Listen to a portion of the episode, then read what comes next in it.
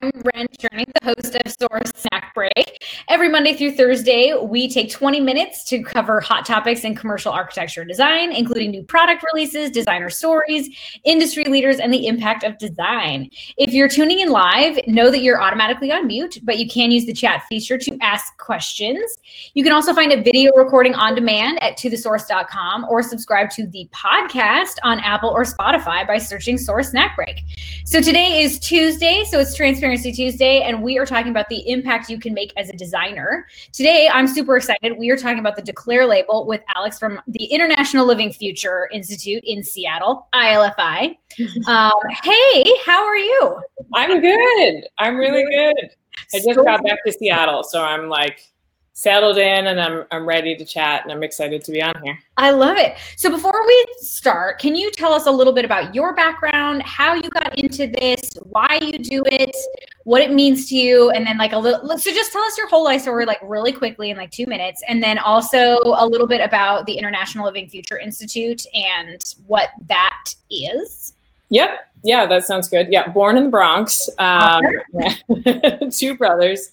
Um, no, I my background is uh, my background is in biology. I come from like a family of some some scientists, but I was sort of more interested in the macro rather than the micro. So I got interested in conservation and environmental science. Um, but when I went to graduate school, I was trying to think about like what how can I do sort of you know something to do with with the environment that is at a much bigger scale. Mm-hmm.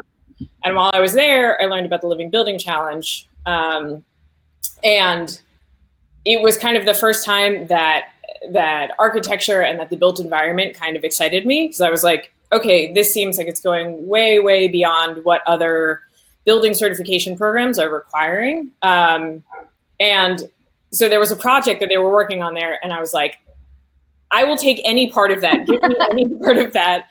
Um, I just really want to work on it. And the uh, the director of sustainability of the university at the time was like, we heard that materials are really difficult, and so maybe we want a grad student on that. Um, so I basically started that and then fell down a rabbit hole of like materials and transparency, um, and I wrote my thesis on manufacturer perspectives on mm-hmm. ingredient disclosure in the building product industry. So. Dang very very well aligned with the job and um, the International Living Future Institute, um, as I said, you know, one of our flagship programs is the Living Building Challenge, which was really the first one that they came out with. But the whole organization is sort of designed around like, how do we create our buildings, our products, our systems to do more good than harm, right? Rather than sort of harm reduction. Um, yeah.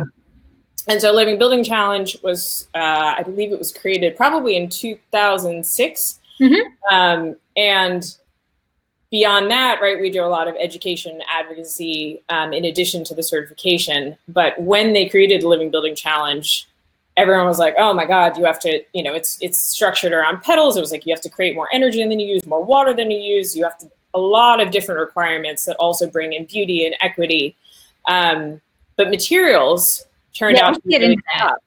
Yeah, so um, let's talk about the history of the Declare label because it really comes out of that yes. living building challenge. So can you talk about sort of that struggle? yeah.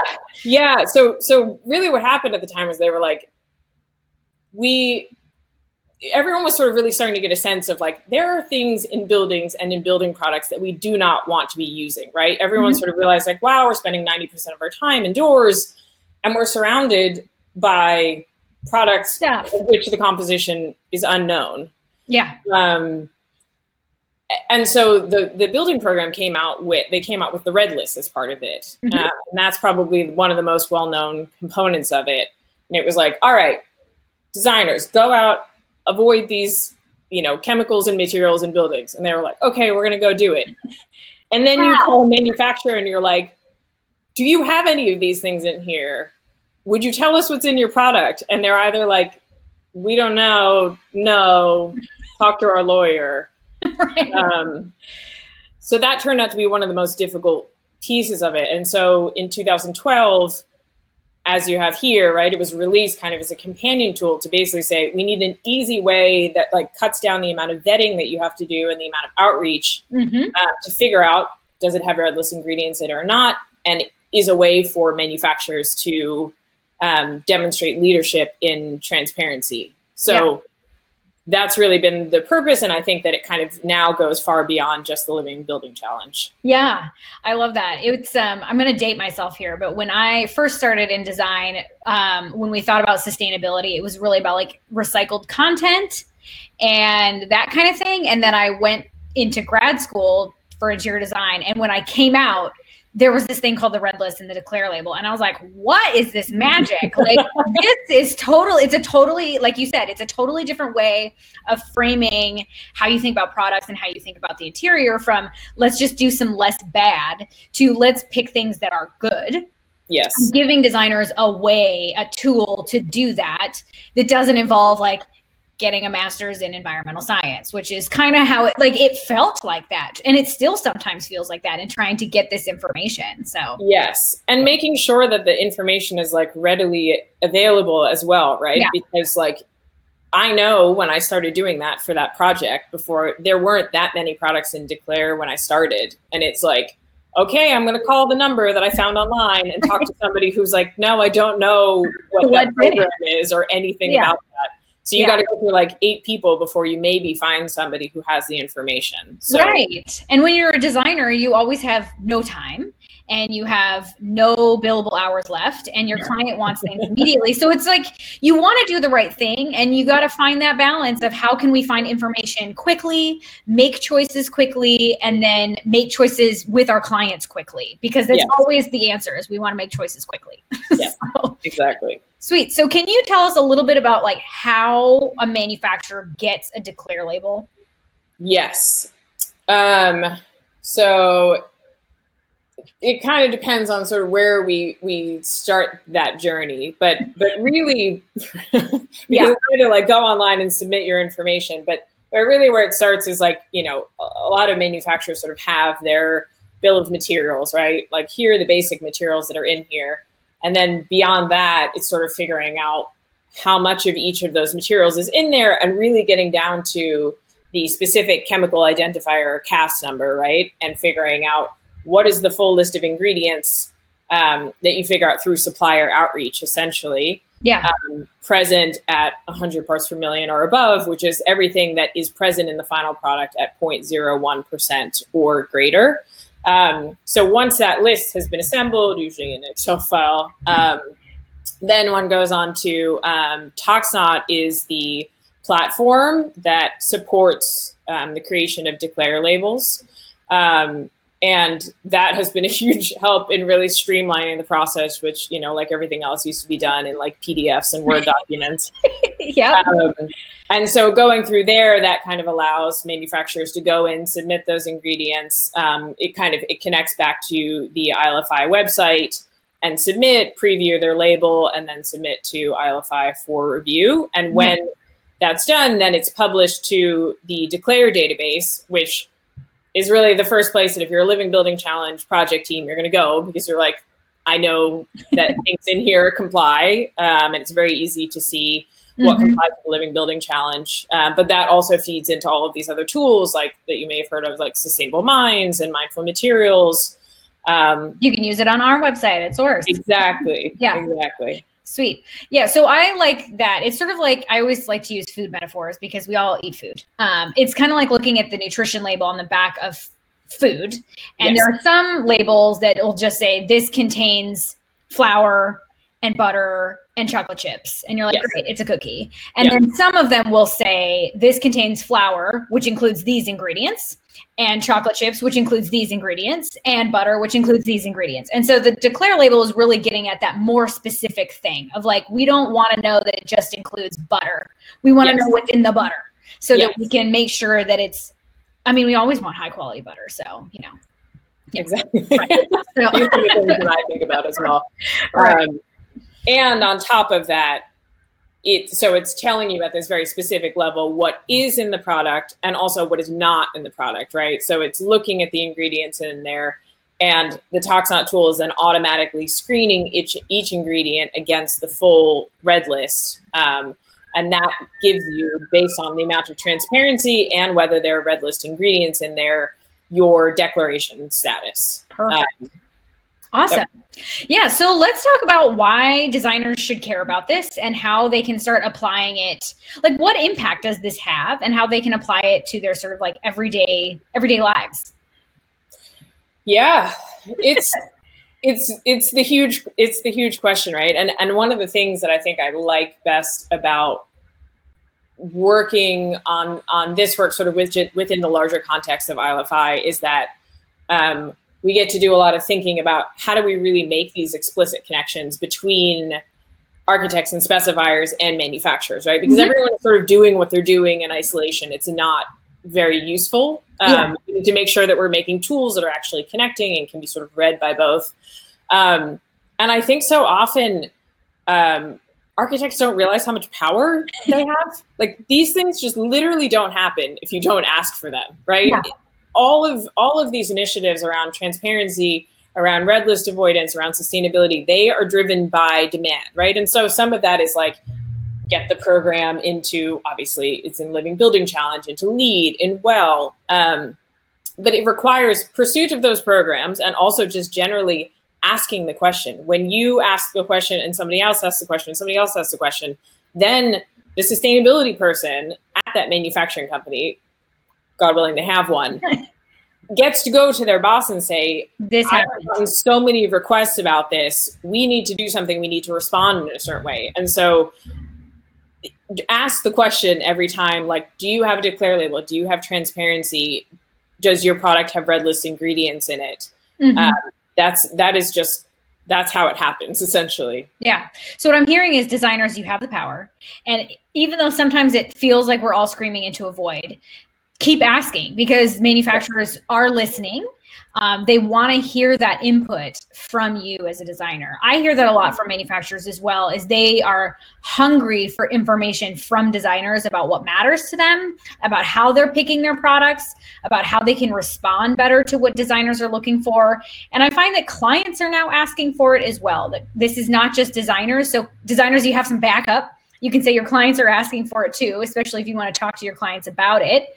It yes. starts to become something that's just part of the conversation and it, we can sort of push the industry forward that way yeah and that's been a lot of my um, i've done a, a, good bit of work with manufacturers and architects that kind of like ties together our product labels and certifications but really thinking about how we connect different groups and absolutely i mean if you ask manufacturers it's like well we know architects ask for it and if you ask architects they're like well we need owners to ask for it and it's like we need suppliers to give us the information everyone is a part of that equation. Mm-hmm. Uh, and, and yes, absolutely. Like having owner demand for something is so the best way to make that happen. Yeah. Um, but it takes architecture firms training their staff and having an understanding of what transparency is and why it matters, um, mm-hmm.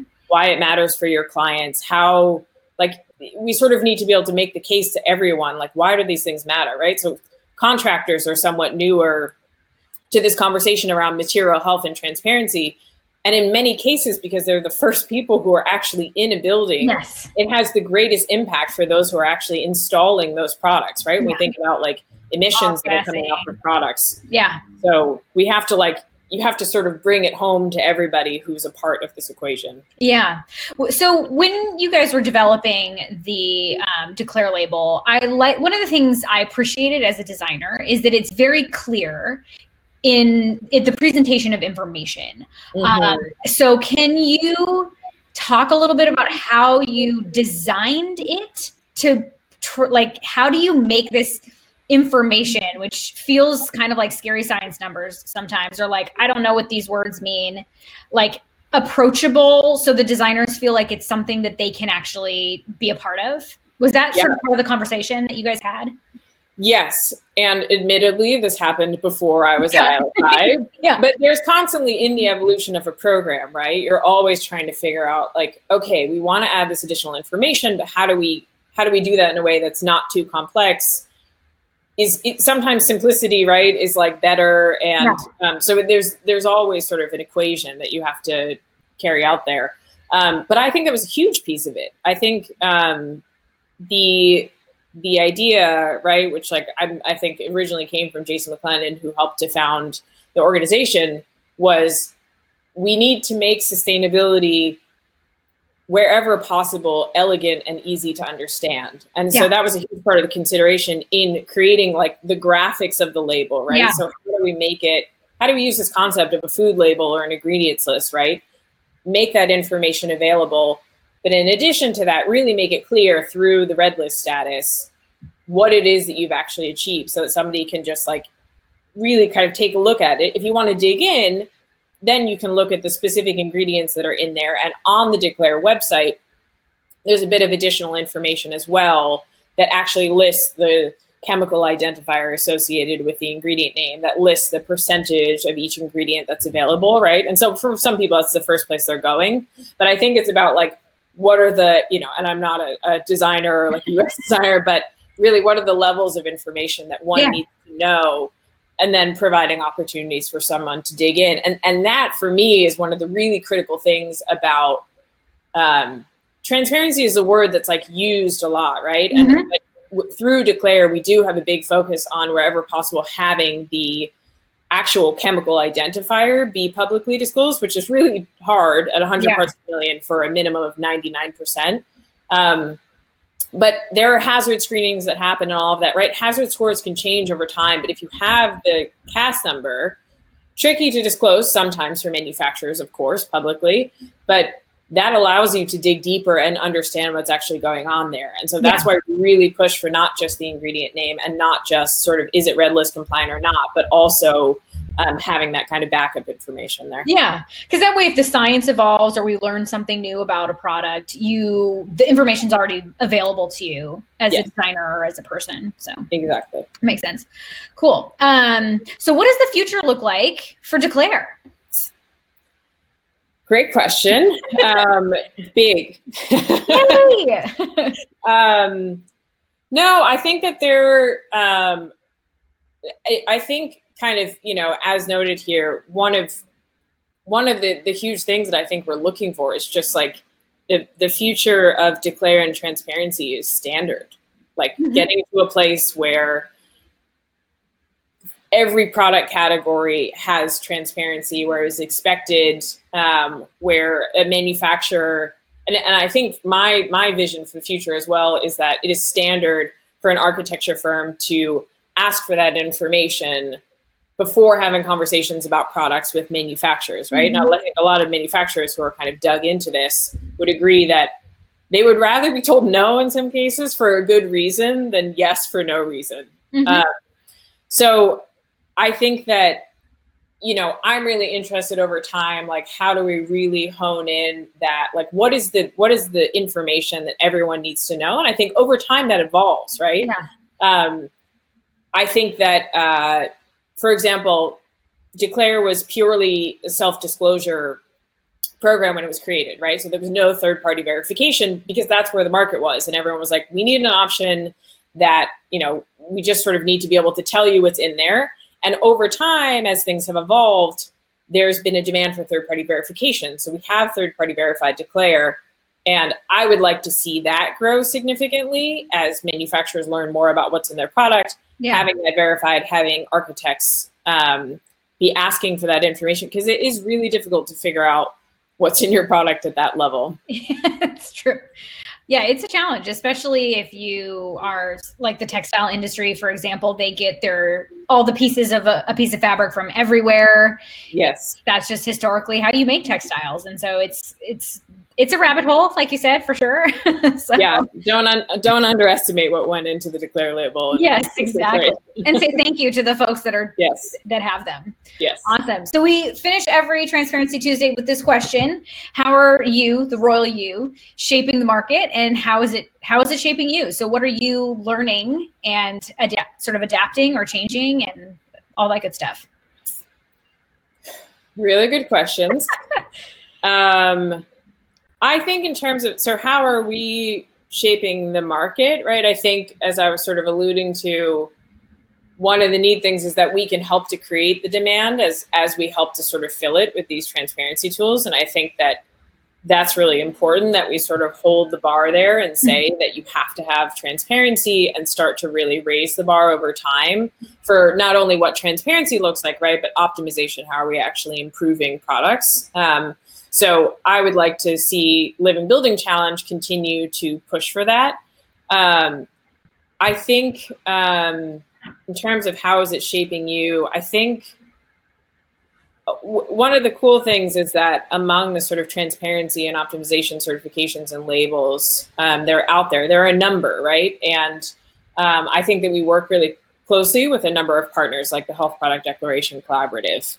Um, and I think that kind of together we're sort of figuring out where is the market headed in terms of like like I said verification and how we present information more visually yeah. to really support designers more and more in what they're doing. Um, and how are we learning from all of the other red lists and all of the other right like restricted lists that are out there?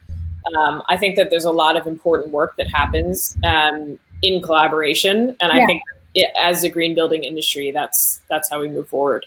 I love that. It's like let's go together. Yes. Yeah. Exactly. That's the motto. Like Al Gore said on that episode of 30 Rock. Let's go together quickly. Let's go quickly together. Yes, it's very important. So, designers, if you are ready to go quickly together, um, you can find a Red List Suite product on our website immediately. We have a whole bunch, so definitely check that out. If you are tuning into the podcast, we'll throw a link into the um, episode uh, description so you can do that as well. But yeah, we have a whole list of. Um, We've got declare red list free products. We've got declared products. So you can sort by those immediately and start talking to your clients about that. If you would like to register for another snack break, you can also do that. So smash that register now button. In the meantime, Alex, this was super great. I'm really excited to learn about how designers can make um, an impact, know that our voices are being heard. We should keep asking and to see what the future holds when we go quickly together. Yeah, thank you so much. This was this was a blast. Um, awesome. And thank hopefully, so if anybody has additional questions, you know, they'll reach out, and I'm happy to continue the conversation. Perfect. Thank you so much. We'll see you again soon. Thanks a lot. Okay, bye. bye.